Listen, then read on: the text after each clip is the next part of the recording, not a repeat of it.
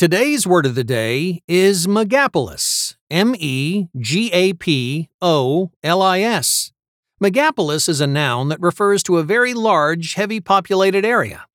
Our word of the day comes from Greek words for very large and city.